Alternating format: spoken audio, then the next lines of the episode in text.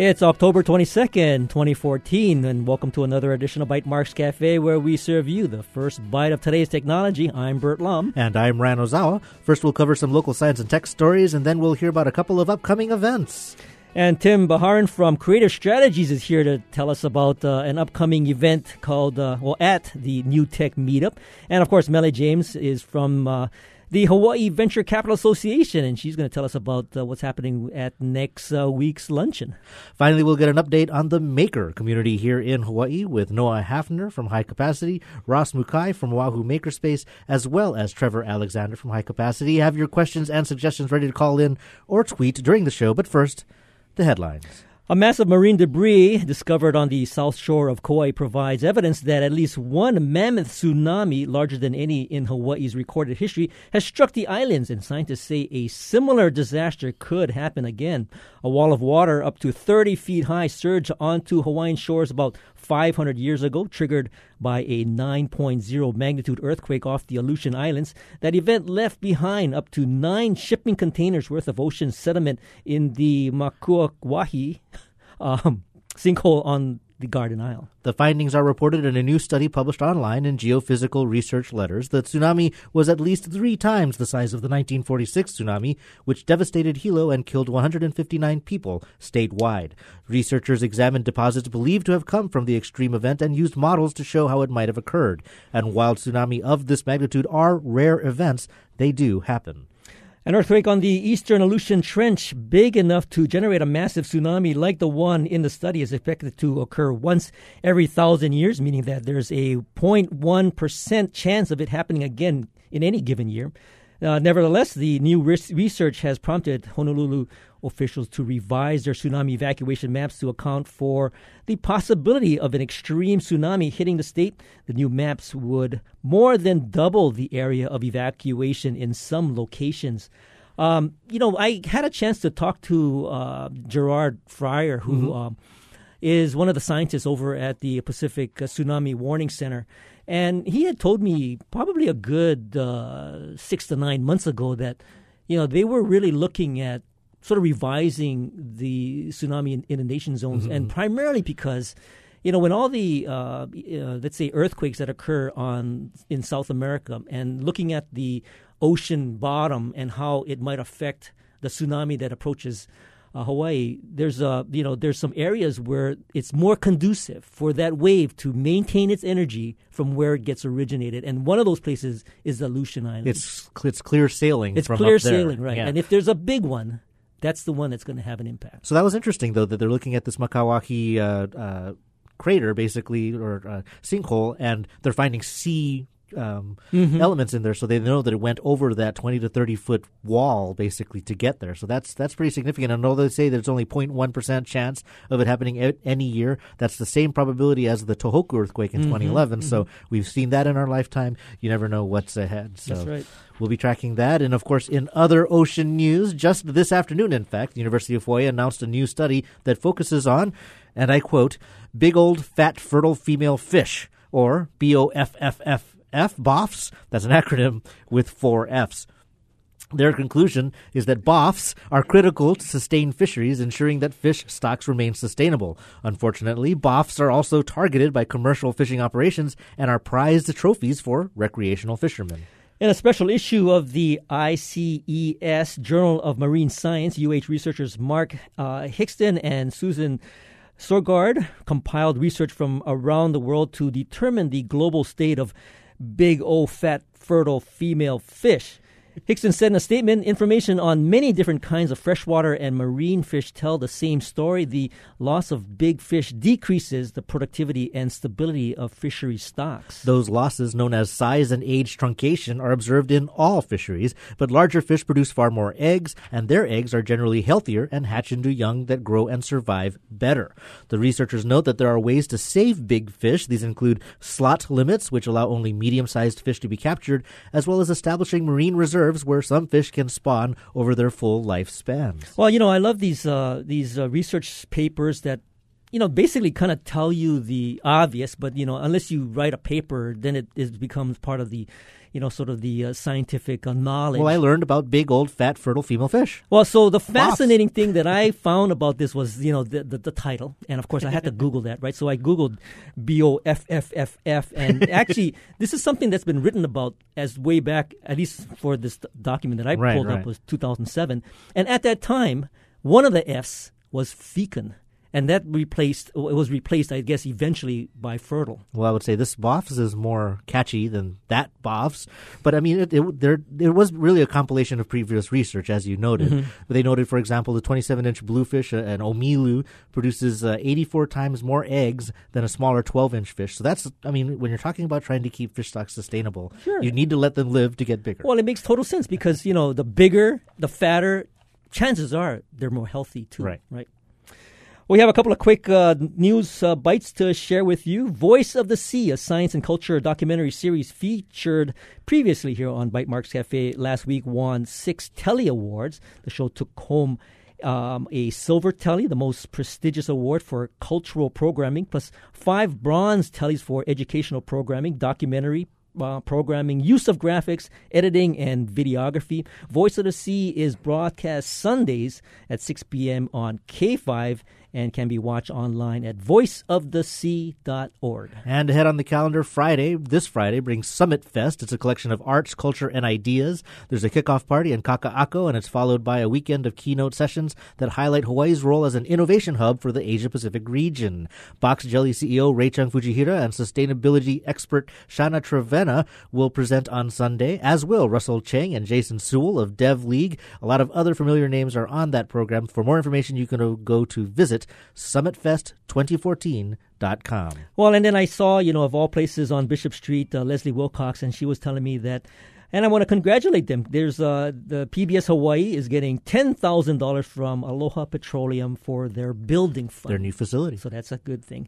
Now joining us is Tim Bajarin from Creative Strategies to tell us about the new tech meetup tonight. Welcome to the show, Tim. Thank you. Very glad to be with you. Yeah. So tell us, of course, you know, you're well known. In fact, you know, if people don't know who Tim is, I mean, they should just pick up a Time magazine or look at NBC or CBS, and you're always quoted. You're in the Bay Area. You're one of the tech pundits and analysts. Yeah, you're always tapped to give comment on some of the latest trends. Yeah, my role is actually technically is what they call an industry analyst, mm-hmm. and my job is to keep an eye on all of the big companies and the technology trends. I follow, of course, Apple and IBM and Dell and HP and all the big companies. But we also do a lot of what we would call primary research. We try to look at what is really the big trends, what are going to happen. And, you know, Hawaii is my second home. My family's here, and I've spent a lot of time here over the years. So I love coming back, and especially I've gotten to know a lot of the tech audience over the years. And I suggested to Rob and some of my friends that, you know, when I'm here, I'd love to just chat with this audience and kind of tell them what's going on in Silicon Valley. Mm-hmm, mm-hmm. Silicon Valley is actually right now almost at a max. Our demand for programmers and engineers is so high we can't even fill them. And the reason is we're moving into what I call the era of connected intelligence. For the last 50 years, and tonight I'll actually talk about the cycle, starting with the industrial age and move on. But we know historically that every cycle is about a 50-year period. And the last actual cycle was based on information and telecommunications. I believe that last year we crossed the threshold. Into what I call, and a lot of my friends who are researchers call the era of connected intelligence. And what's really at the heart of it is that all of our devices are going to not only be connected, but are going to be smart. There's another term that we kind of use, and it's thrown around, called the Internet of Things, yes. mm-hmm. to define this to some degree. But it's more than that. It's the fact that you know, we're going to, in the next, actually could be very soon, 5 to 7 years, we're going to have self-driving cars. We're going to have billions and billions of chips and sensors in all these devices. You know, I don't know if people really understand that the growth already of just one device has been astronomical. which are smartphones. Mm-hmm. We'll sell 2.5 billion smartphones, phones in general, of which 70% will be smartphones in just 2014. You look at Apple's numbers. They were spectacular in earnings just this week. And they sold 39 million iPhones just by one company.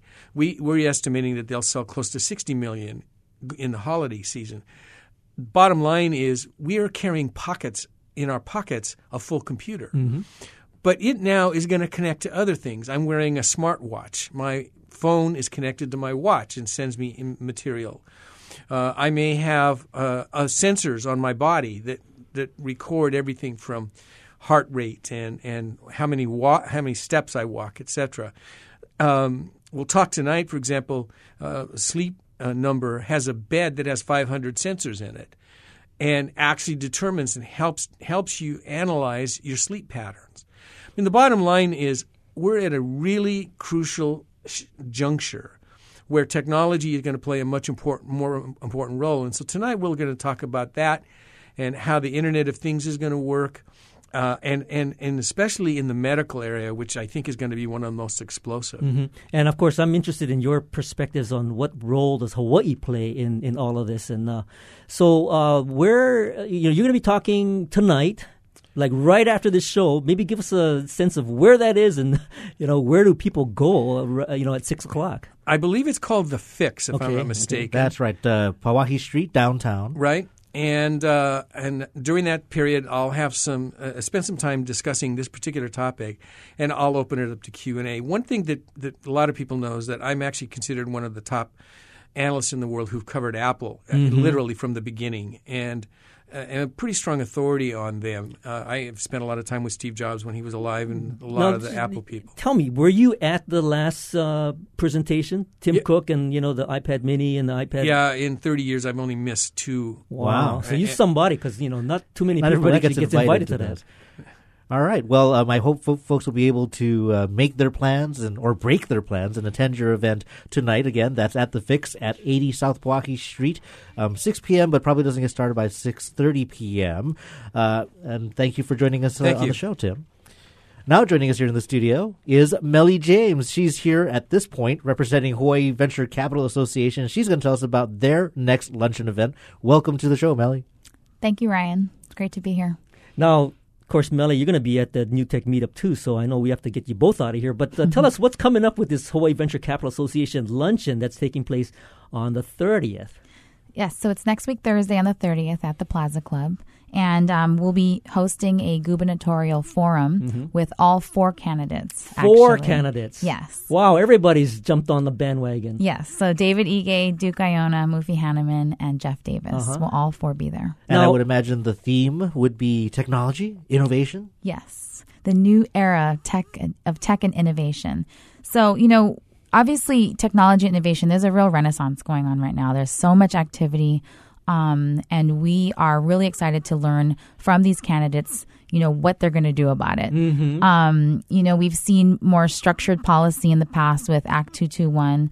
Lately, we've seen more of support from government through funds or fund of funds. And so we're very curious with the new person coming in, what they're going to do. Are they going to stay on that same path or do something different? Yeah, it's interesting because they've gone through a number, and I kind of lost count after, 16 or so, but a lot of debates, a lot of forums, a lot of opportunity to share, what they have in mind. But I don't think too many of them were really asked technical, sort of their vision for technology and innovation and how they see their role in nurturing and enforcing that. Yeah, absolutely. I mean, there are subjects on broadband, subjects on tax incentives for companies to come to Hawaii. Mm-hmm. Every municipality has done some kind of a tax break at this point. We haven't seen very much of that, and we'd like to see more. And, of course, broadband being a big topic as well. So what's the format that you envision this, this panel taking place? So it will be a forum. And so we'll have questions for each of the candidates and then having a few questions for all of them to discuss. We'll also be using Live Sift where the audience will be able to submit questions to the candidates, and they'll be able to answer those. Mm-hmm. So they'll pretty much just be articulating their vision as opposed to sort of, you know, not too much interaction between them. It's not a debate per se. It's not a debate. Well, I'm kind of curious, Mele, what were some of the things that you were looking forward to asking them or maybe seating them to address? I mean, for example, on the show today, we're talking about makers. That's pretty much covering a wide swath of the community, from education to, of course, feeders to venture accelerators and such. I mean, what are some of the pet things that – because I know Bert would say, let's say open data. But for you, Mele, what would it be that you'd kind of want to put to them first? Well, I think it's, you know, we certainly want to kind of get past all the fluffy questions of, oh, you know, what's your platform on this or that? We really want to get to what are they going to do? And I kind of already mentioned some things on tax incentives, sure, broadband, for especially for some of the organizations I'm involved with the Fund of Funds, mm-hmm, the High Growth Initiative, and being able to support the accelerators and various organizations who are bringing people together, especially in the startup scene. And we'd really like to see more of that. Mm-hmm. So that's coming up on the 30th, and it's over. Where is it taking place? It's taking place at the Plaza Club, which is downtown Honolulu. And this is Hawaii Venture Capital Association. What is the typical audience that you guys bring out? So we typically have about 100 people. We're hoping this one's going to actually bring a lot more people. We have anywhere from, you know, VCs, investors, entrepreneurs, people who are interested in technology, innovation, and startups. What we found actually is what's unique about HVCA is there are a lot of people on Bishop Street or a lot of people downtown who are, you know, not necessarily working in this particular industry, but are interested in staying abreast of what's mm-hmm. going on. They do come to these luncheons to learn more about how, you know, how they can be involved, or even just, you know, what's going on in this, this arena. So you got a Bite Marks discount for people that come and say, hey, I heard about this on Bite Marks Cafe. Sure. Okay. We'll just say we know Bert. Yeah, right. Very quickly, I hope you don't mind, Mele, but Tim, since we have you here and you have this tie to Hawaii, this love for it, but of course a almost unmatched understanding of Silicon Valley and one of the places that Honolulu innovators try to emulate or learn from. I don't even have an understanding, say, for Silicon Valley, what sort of interaction you see from government policy in California specifically, let's say, and that innovation economy. I mean, is there something that you would say is important for a gubernatorial candidate to have on their mind, or is it more hands-off and let us do our thing? Well, there is a little bit of both. I mean, in the California, we do have significant tax incentives in regarding some kind of areas. Cupertino, for example, had significant ones for Apple when they're building their new mm-hmm. spaceship. Mm-hmm. Yes, which I think Tim Cook verified that it is a spaceship. Pretty much, it was a great joke. But the fact is, the municipalities have done this, and you know, and I worked on your early tax things about 15 years ago, and have, like Mele said, I'm surprised that has not been brought forward, because you really need to incent people to come and place a bet in here, because so much about innovation starts at a grassroots level, right? Mm-hmm. One of the things I'm going to talk about tonight, and I believe is a critical part of this, is STEM, you know, which stands for science, technology, engineering, and math.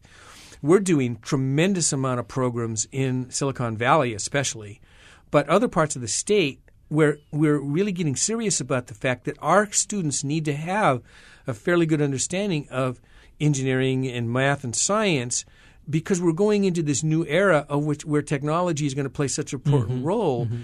And we need more scientists, we need more engineers, we need all of these people to support that. But, you know, I'm going to have a self-driving car in the future, and you're going to actually, even though it's driving, you're going to have to know how to operate it. Mm-hmm. Right. It just sounds, you know, strange, but you're going to have to involve these kids, all of us actually, but the kids especially, are going to grow up in an era where everything's connected, and their interaction is part of a connected world. And you're going to, you know, our sense in the Valley especially is that education around tech and science and engineering is really critical, not only for the grassroots and to create more innovators and makers, as you'll talk shortly, but to literally populate that next phase of growth, whether it be here, Silicon Valley, et cetera. No, I think, I think that is going to be some great discussions, and I think your talk this evening is going to be a good one. I'm not going to miss it. Right, and Mele, where can people go for more information on your event on the 30th? At hvca.org. All right, great. So, thank you, Mele. Thank you, Tim, for joining us. Thank you. And that's what's been happening this week. We'll take a short break, and when we return, we'll be joined by Ross Mukai and Noah Hafner, along with Trevor Alexander, and we'll talk about the local maker scene. How has the maker community grown and evolved over the past year? Of course, we'd love to hear from you. If you're a maker or want to be one, you can give us a call at 941-3689 or toll free from the neighbor islands, 877-941-3689. And of course, we're live back in the studio monitoring Twitter, so you can tweet us at Bite Marks or at Hawaii. This is Bite Marks Cafe. Next in our series of conversations with gubernatorial candidates Ige, Hanneman, and Iona, this week we speak with Mufi Hanneman. What's he saying that's shaping the overall conversation about the race and the candidates who all want to be Hawaii's next governor? Find out this Thursday at 5 on Town Square.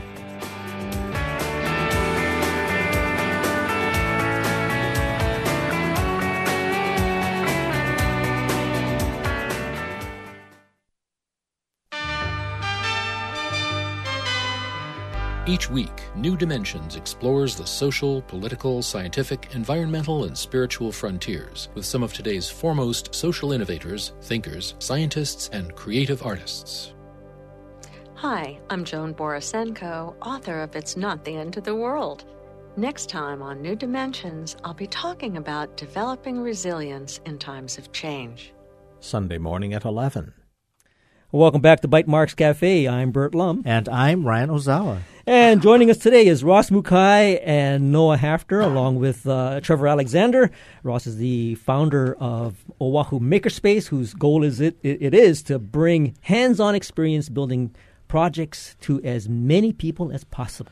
Noah, meanwhile, manages High Capacity. It recently had a grand opening at the Manoa Innovation Center. We want to talk about that. And with him is Trevor Alexander. He's a master's student of electrical engineering over at UH Manoa, and he's a student liaison for High Capacity. And what sorts of creations come out of these maker spaces? We'd love to hear your questions and comments. And, of course, that number to call is 941-3689 on Oahu or 877-941-3689 from the neighbor islands. Ross, Trevor, and Noah, we want to welcome you all to Bite Marks Cafe. Thank you. Thank you. How's it going, Bert? Thank you very much for that. Ross, we want to start with you. And, we've had discussions about makerspaces, but to kind of bring some of our listeners up to speed, tell us a little bit. We'll have you both tell us a little bit about what your makerspace is sort of focused in on. So tell us a little bit about Oahu Makerspace. Well, Oahu Makerspace is it's a large workshop where people can come and work on any of the projects that they're working on, but they don't have any of the tools. Maybe they don't have the resources or the space to work on them at home. So it's kind of like the same way that a gym works, where you don't want to have all the weights in your house, so you go to the gym to use them there, and you pay the membership. So people can pay the membership at Oahu Makerspace and use whatever power tools and equipment and shop space. Well, what sort of special tools do you have? Because every time I check your Facebook page, there's something that looks both dangerous yet exciting. Yeah, dangerous and exciting. So I have to start from the roll-up door and kind of work my way around visualizing the room. But from the door, there's blacksmithing, metal forging, welding, metal fabrication, plasma cutters, sandblasters, powder coaters. Towards the back, there's a machine shop. We've got a mill and a lathe, CNC router, some vacuform machines, and a full wood shop with table saw, bandsaws, planer, joiner, routers. Wow, and your facility is located in Kaka'ako? No. We moved from Kaka'ako. We're in Kalihi now, 2004 Pauahi Street. Oh, fantastic. So two new locations. That's right. So both of these both of us have new locations. Represent makerspaces that are in brand new locations. And so we'll want to talk about what sort of precipitated that move. But before we get to that, Noah, tell us a little bit about High Capacity and what is High Capacity's sort of focus? Well, High Capacity is, we call ourselves a hackerspace, and many of our members do software professionally or for fun. though we also have other projects for either electrical hardware or fabrication going on in our space.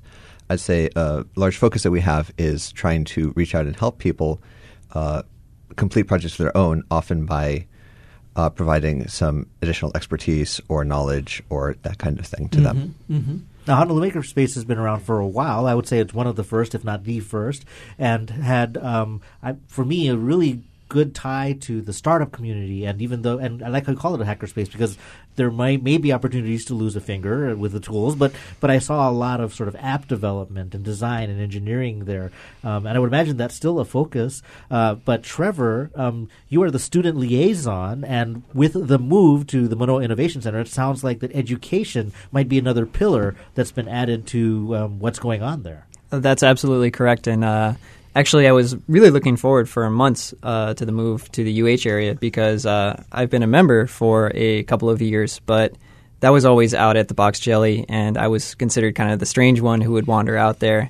But I took advantage of a lot of the mentorship that the community has offered because, as Noah said, basically you can transfer all that knowledge directly without necessarily special tools. And I kind of wanted to bring that to all of my classmates at UH, both graduate and undergraduate students. Mm-hmm. So that's kind of been my main activity now while I work on my thesis. Mm-hmm. So Noah, I mean, one of the things that I remember when Honolulu Makerspace or High Capacity got started, it was all about the Arduinos and Raspberry Pis and working on sort of the electronic side of the maker kind of movement. Has that pretty much stayed sort of the focus of where High Capacity is going? Well, as an electrical engineer, that's something that I tend to focus on myself, though we do have a lot of members who do things that may be sometimes Internet of Things or web app development or even working with apps for handsets or other devices like that. Mm-hmm. Now, Ross, you had mentioned you're in a new location, as is the Honolulu Makerspace. The Oahu Makerspace moved. I should say that, in a way, on our show, there's been talk about the creative class and the innovation economy and things happening in Kaka'ako specifically. So I think it's pretty interesting that we've seen, in this particular case, finding a new home and perhaps other synergies that can work from leaving Kaka'ako. So could you tell us a little bit about how it came to be that you left your Kaka'ako space to move more to Kauai? Well, we've been actually looking for a building for almost a year or over a year now.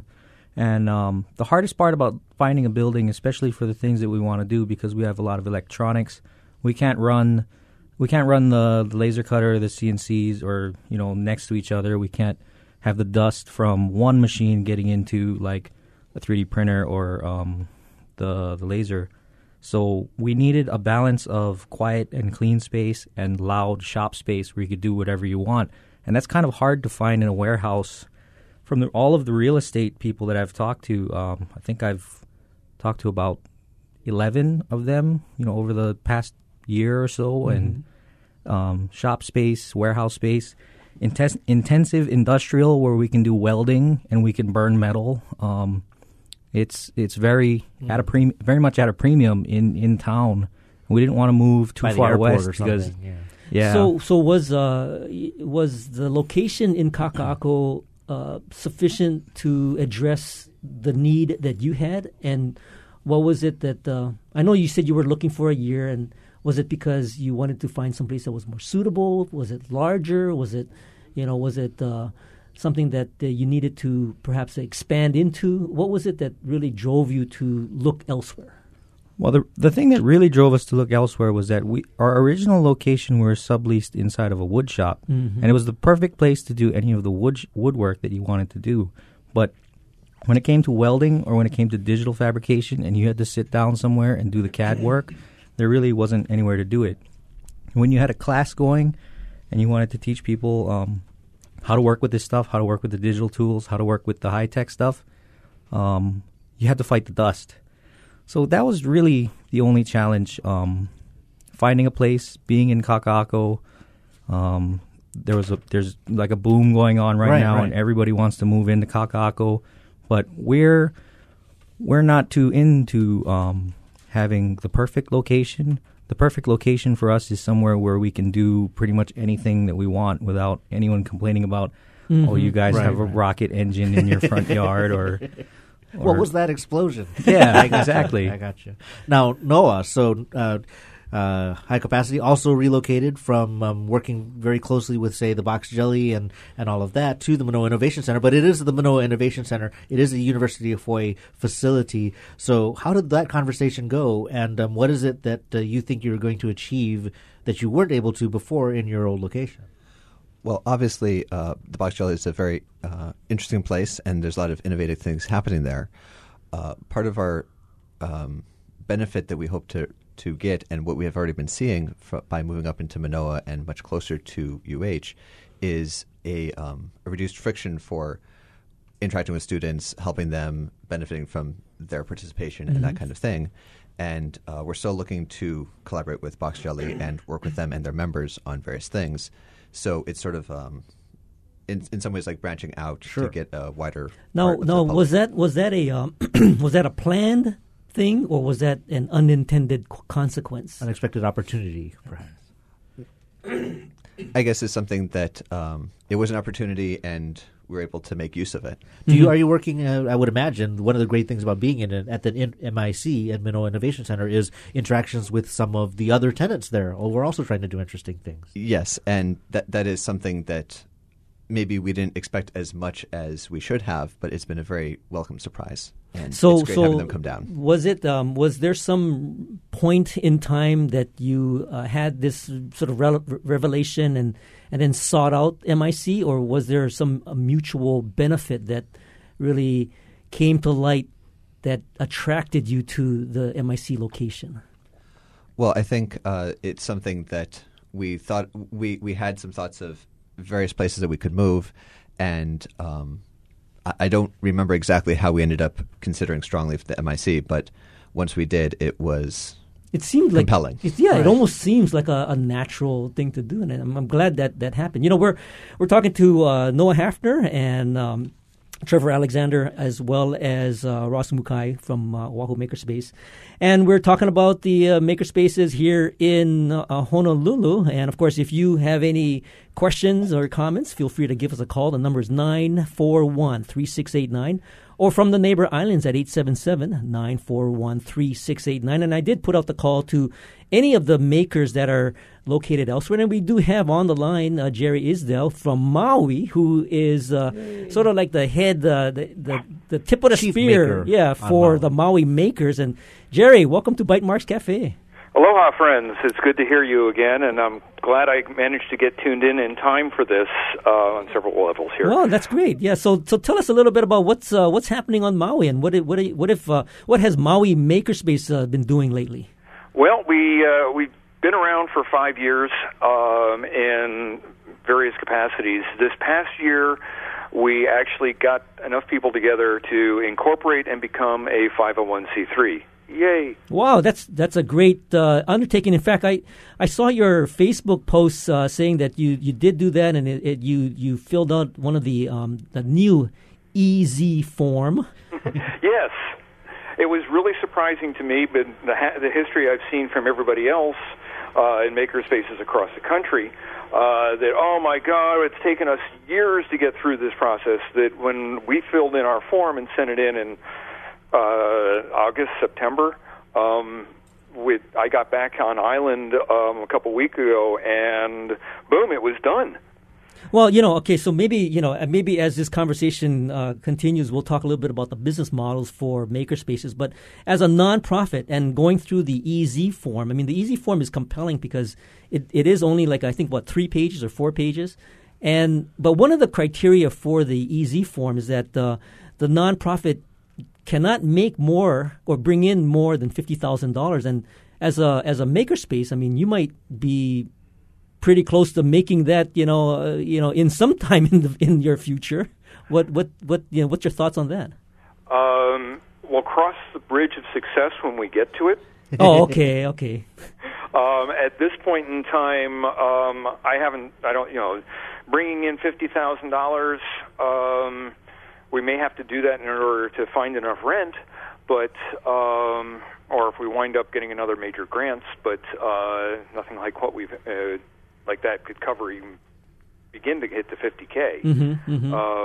well, I suppose you could blow that in rent easily, but finding where that would come from. I envy the guys over there in Oahu, even though you've been struggling with spaces. At least you've got some cool ones, and I like the splits that have happened in how you set up the different spaces. And this is some of the Manoa Innovation Center move for High Capacity was the first I heard of it. So, what about for Maui? I mean, where are you located now, and does it make any sense to be, let's say, closer to, let's say, the Maui Technology Center and you know, some of the facilities that they have over there in Kihei? Well, that's one of the things. We are pretty much at this point a virtual space, and that we do not have a home. We have a container down in Punene that has some of our equipment in it. We have use of different facilities around the island for meetings and for storage and so forth, but we haven't found in a decent place that everybody could say this is where we're going, mm-hmm. given that we've also just incorporated.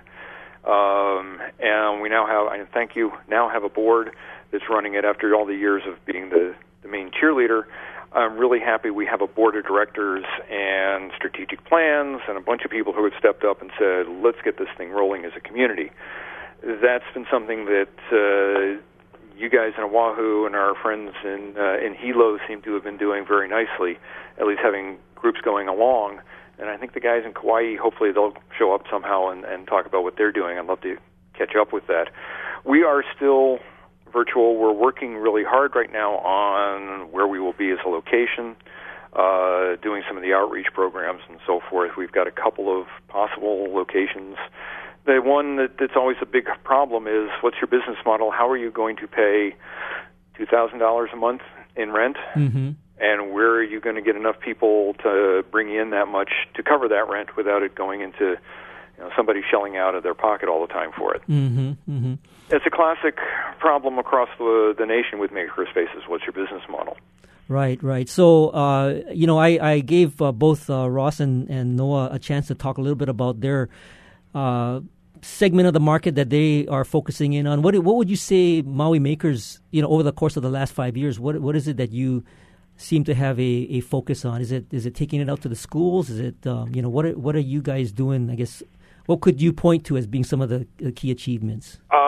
Well, we've had part of the issue we've had is a defocused focus. I have been running Maui Makers, and I run in several different directions. And a makerspace runs in the direction that most of its members are running in. Mm-hmm. We've had people doing a whole lot of different projects.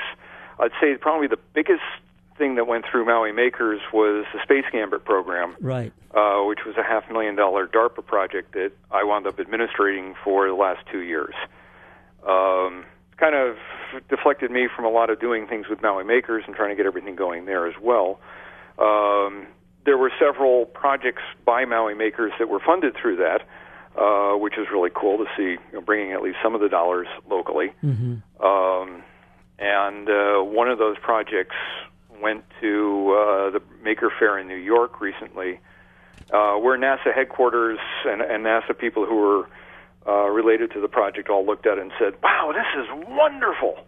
And so there may be some business opportunities for the makers that worked on that. Well, sounds good. So Jerry, we're going to take a break, but you're more than welcome to hang in there, and we'll bring you in on occasion if you're okay with that. Sure, so, I'll be listening. You guys have the show on hold music, so that's all right. Cool. Okay, so wanna hold that, and then we'll be right back after the short break to continue our conversation with Ross Mukai and Trevor Alexander and Noah Hafner and maybe Jerry, who we'll bring in on occasion, about the Hawaii Makerspace. What needs to happen to grow this market? Of course, we'd love to hear from you as well. I know there's Hilo Makers, Big Island Makers. You can reach us at 877-941-3689 from the neighbor islands, or 941-3689 from here on Oahu. This is Bite Marks Cafe. Appalachia is often depicted as an idyllic rural life, but more and more it's a key setting in horror films. The rural coded as the monster. So a lot of bad humans, humanoid cannibals included, and even some zombies and witches. Appalachia in the Movies.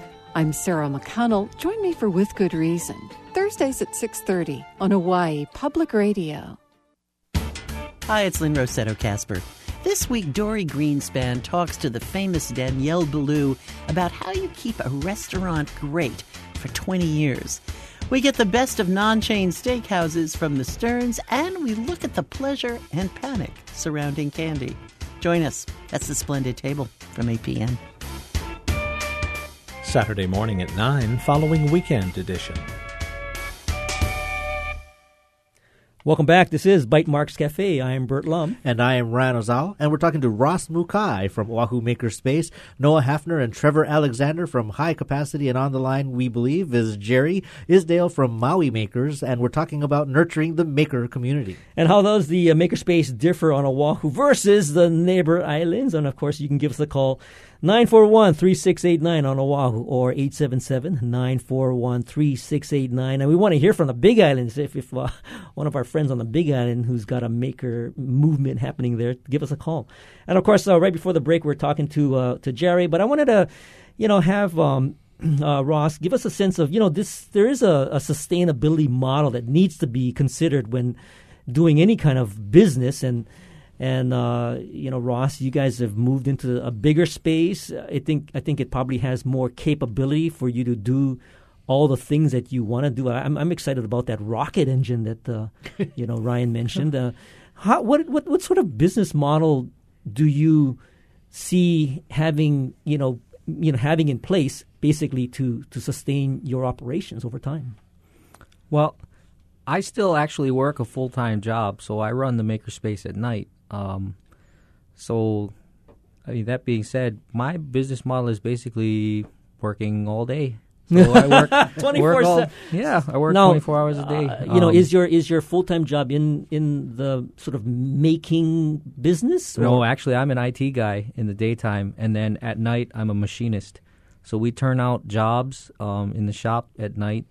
I do some lathe work. I do a lot of CNC work at night, and then I work as an IT guy during the day. Okay, so the IT guy in the day is totally unrelated to maker activity. Yep. Oh. Well, so it actually kind of sounds like you're the higher level of person who has a garage shop. You work during the day, you do whatever you got to do, but at night you get to build things and make things. But you have a larger space, more expensive equipment, and hoping to reach with the community. And I guess people like with a gym membership, helping to pay for some of that more advanced equipment that the average person doesn't have in their garage, correct? My hope is to move away from me making all the parts and doing all the projects, and we're slowly moving away from that, and now I'm working on people and helping people do the projects that they want to make, and then if something easy comes along, I'll hand it off to them and say, here, you can learn how to do this, and a lot of times it'll be something that they've never seen before, and they can learn something new and do something they've never done before. Do you have a target for the number of members paying every month that would make things seem, if not profitable, but, sustainable and something that you would continue to do and love to do without it being a drain on you personally? It's not a drain. I would do this no matter what. Wow. But I would say sustainably, we'd probably want to think about expansion at about 75 members. Mm-hmm, mm-hmm. And then do you see it going, primarily as a evening operations, or at some point in time when you have enough people wanting to work on their projects, they might want to access the facility during the day. So then that might require perhaps a manager or somebody, on staff running operations. At that point, I'll probably move my IT job to the third shift and then work at the shop during the day, and then gradually we'll hire someone during the day. And at that point, I will feel very successful for having created a job for someone. Oh, nice. Okay. That's dedication. Well, Ross, I definitely love your passion. Yeah. Now, Noah, for High Capacity and now at the Manoa Innovation Center with some synergies that you can build with the university as well as with the other tenants, how is High Capacity sustainable, or how will it be? What is the model that you foresee in keeping it going moving forward? Well, I'd say monetarily, we do have support from our members, and we're hoping to both have more members join us to spread that out to a larger base, and also to find funding from other sources that will help offset the cost for our members or to allow us to get more things to offer more benefits for our members. Mm-hmm. When you're in the educational space, I would imagine maybe grants could be one of the funding paths you could take? That is one of the things that we are actively working on right now. So as a organization, is a High Capacity going down the nonprofit path, or what business model or business,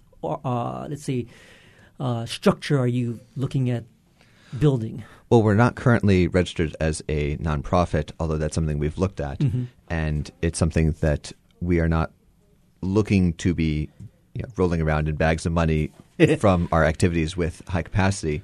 But by the same token, we do need, even as a nonprofit, we would need to have enough money to cover rent, to cover supplies, to bring in things for people to work with, or to fund outreach activities for people outside our space. Now, Alexander, I'm really glad to hear that students in the EE department are. Oh, Trevor, Trevor Alexander. I mean, they're kind of both. It's part of your name. In terms of the students getting involved. And of course, students don't operate on sort of a high revenue model, right? So they're probably coming in saying, "Hey, Noah, can I join your operations for whatever the discount rate is?" But what I think is really cool is that if electrical engineers can get involved with some hands-on, and I'm an electrical engineer, but I never really, I could maybe build a clock or, do some kind of cool little circuit board, right? But you got to come up to High Capacity. Yeah. Have fun with us. I'm going to relive my college days. I'm kind of curious. So from a student liaison standpoint, are you seeing a lot of students kind of express interest in getting hands-on and, getting into the Arduino and building something with their Raspberry Pi? Oh, yeah. You're absolutely naming all the right things. And, I've gone straight from undergrad to master's, so I've lived that, and I can definitely say that students definitely don't have the money, and so we offer students a discount rate immediately, mm-hmm. and we also want students to both feel free enough to bring in the ideas that may not fit within the university's kind of framework, or if they want to try something new that maybe their professor hasn't even heard of, or if they just need mentorship to know about what works or what they should try or what's the next thing. Mm-hmm. We want to provide that kind of stimulating but also like really unrestricted environment where they don't have to feel pressured by money, by somebody's demands, by any of those things. And so I consider that as something that I just volunteer and do, and the students need to benefit from that. No, Trevor, one of the things I wanted to ask you before we we run out of time, and I want to get my question in, is the idea of the open hardware kind of opportunity or movement. We're sort of the open guys, and I'm curious in terms of, let's say, 3D printers and getting a design that maybe is licensed under Creative Commons. Do you see more opportunity to build stuff that's based on sort of an open hardware framework? Absolutely. And I think the biggest reason for this, and you'll see it play out over the long term, is that there are things that don't necessarily have a business model right away. They don't necessarily have a big market, and they might not be, academically something that'll win a big grant. Mm-hmm. But there's a demand out there, and those things will be met by people who are hobbyists or people who are working in the community, and they want to build something that has that kind of groundswell kind of development. And those things, I think, are the perfect target for open hardware. Mm-hmm. If we have time, I can give you a long example, but let me know. We'll probably have another show about open hardware. But if somebody had an open hardware idea, like let's say they found a design for, let's say, monitoring for little fire ants, and they wanted to build something, and they wanted to, but they didn't have the, let's say, resources. Could they come to High Capacity and actually work something out with, the team there and say, hey, can you guys help me build this sort of open hardware sensor that monitors for invasive species? Oh, absolutely. We would be overjoyed, grinning mm-hmm. ear to ear if somebody came in and told us that. And honestly, that is exactly the kind of people we're looking for. If you have some kind of idea or curiosity, please bring it to us, and we will grow it with you. So maybe Jerry on Maui. You guys got some fire ants out there in I think near the Hana area, right? Maybe there's an open hardware project that could result from this. Quite definitely. I'd love to see some. There's a lot of different levels that would be fun to do it on. I tend to be have a very broad definition of making and activities in that. There was some really cool ones that came up at TEDx here in Maui a couple weeks back with the Hana, as you mentioned it. But that was... I think it's in Kenai, right? They found a spot that had a bunch of fire ants over there. Yeah. There's some really interesting ones. There was some hotels that have found it, and that's been hushed up as well. Mm-hmm. Now, you got to be careful about where you say much and how much. But, it would be fun to do some monitoring on that, some field work with tablets and so forth. Good place for an app. Yeah, and who knows? Maybe there's an open hardware solution for monitoring for those rhinoceros beetles, right? In Mililani, I'm going to be keeping an eye out. That's right. Yeah, it's going to be the next challenge in Oahu is going to be koki frogs. Koki frogs is another one. I mean, there's got to be a bunch of interesting sensors, and that we could build some kind of hardware, get the word out to people, make them anyway. So with Trevor's role as a student liaison, I can see they're sort of trying to create this pathway for people to become makers. If you're going to grow your makerspaces and make them sustainable, then membership is key, and that means people need to be aware of it and the benefits and the creativity that it can foster. And so Jerry's looking for a space. Ross is doing it out of love, but surely doesn't necessarily want to do everything all the time, everywhere. By himself. So I think one of the questions is, how do you grow the maker community? Jerry, you're isolated on Maui. How are you finding a way to increase the population of people like you? By going out to schools and talking to people. A big part of what maker spaces need to do is make makers. Mm-hmm. Letting people know that you exist and you're doing things, getting the word out about open meetings. I was just up at Seabury Hall this week meeting with teachers and students there and talking about makerspaces, and there's a lot of interest in schools doing makerspaces. There's a lot of interest in libraries doing makerspaces. Getting these other organizations and other institutions to have makers in their space or people doing maker activities brings people around to the makerspace itself, hopefully, down the line, making makers. I don't know if they have it over on Oahu, but over here the Ace Hardware folks are doing a lot of the hardware science weekend projects where you'll go to an Ace Hardware on the weekend and they have little workshops for the kids. And they have a hardware project that the kids can do at the Ace Hardware store. And the kids get to take home a project, and they've learned how to use a hammer or a screwdriver or something that someday they'll come back to Ace and buy more of. These are kits that Ace is selling nationwide and on their website, which is pretty cool. So there's other organizations out there that are doing this stuff, and partnering with them and outreach to them is a big part of building your makerspace. So that's cool, Jerry, and you sort of help do a little lead-in for the idea of making makers and the sort of maker fair that happened earlier this year. Ross, I mean, what you guys participated in the maker fair? I guess earlier this year. What's the plan for? Do you have any ideas of what's going on with maker fair next year? Maker Fair was that March 9th, 2015. We're going to be May 9th, 2015.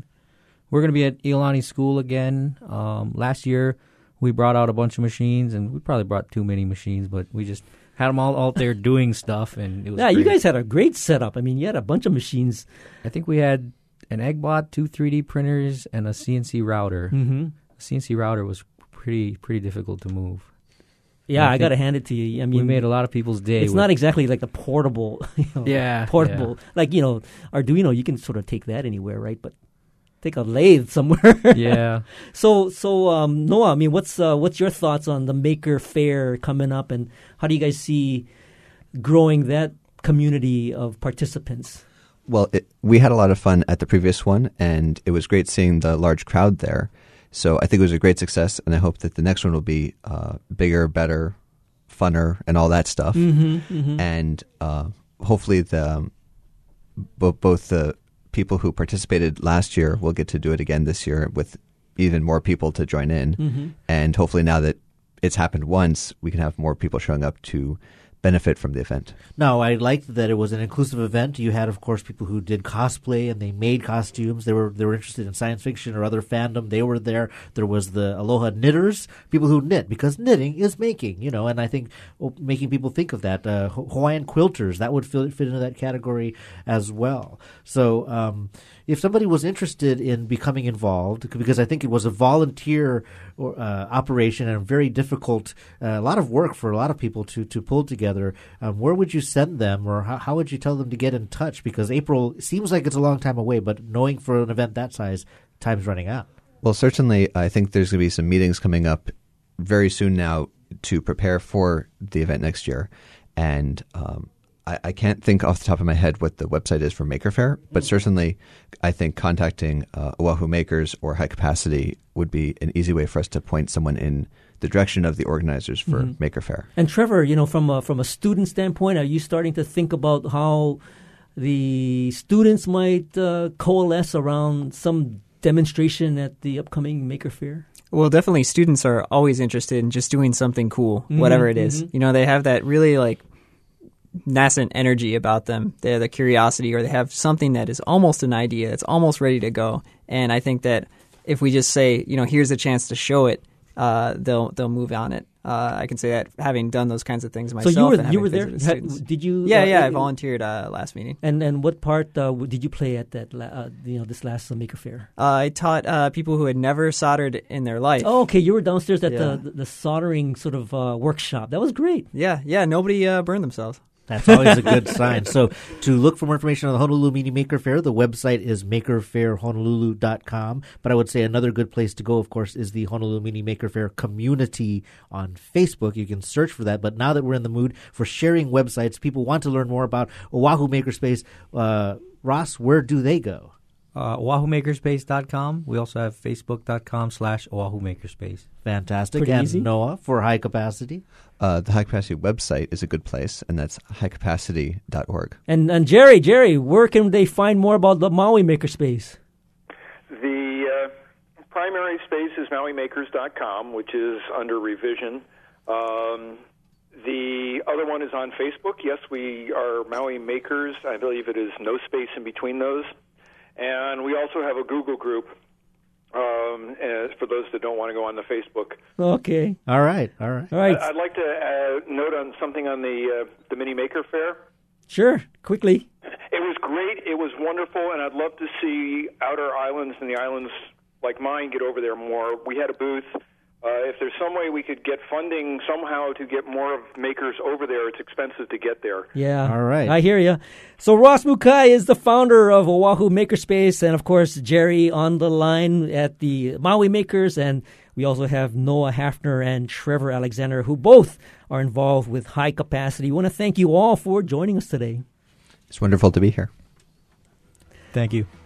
And if you we want to thank everyone for listening to Bite Marks Cafe. You can join us next week while we talk about open access and open education resources. And if you missed any part of this edition, you can find the podcast of tonight's show on bitemarkscafe.org. And if you have any comments or suggestions, email us at feedback@bitemarks.org.